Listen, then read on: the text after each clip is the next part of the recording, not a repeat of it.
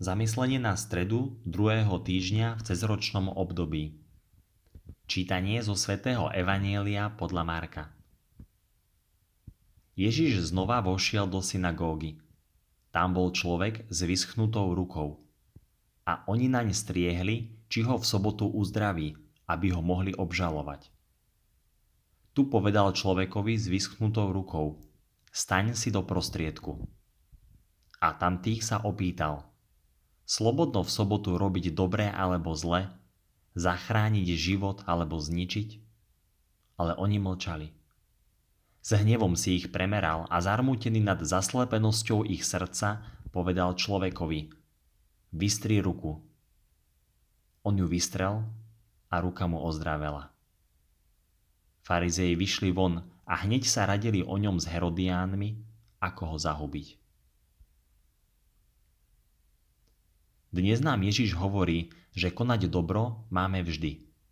Neexistuje čas, keď je treba robiť dobro a čas, keď možno druhých prehliadať. Láska, ktorou nás Boh zahrňa, nás vedie k uskutočňovaniu najväčšieho prikázania, ktoré nám Ježiš zanechal.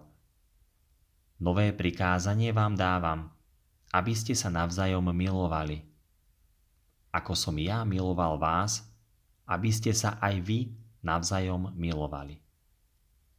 Ježiš neruší Mojžišov zákon ani ho nekritizuje, keďže on je ten prvý, kto dodržiava jeho nariadenia a chodí v sobotu do synagógy.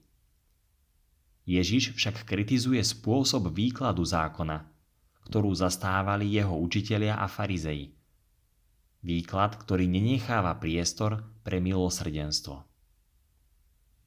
Ježiš Kristus prišiel ohlasovať evanielium spásy.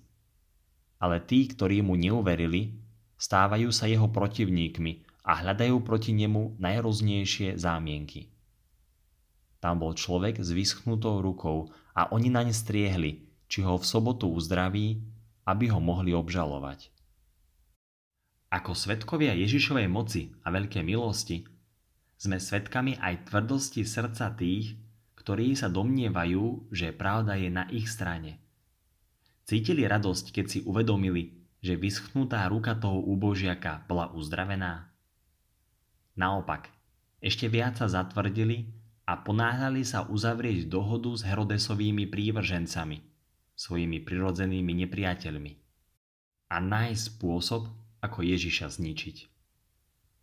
Ježiš však svojim činom odstraňuje okovy, ktorými učitelia zákona a farizeji spútavali sobotu a zároveň jej dáva jej pravý význam.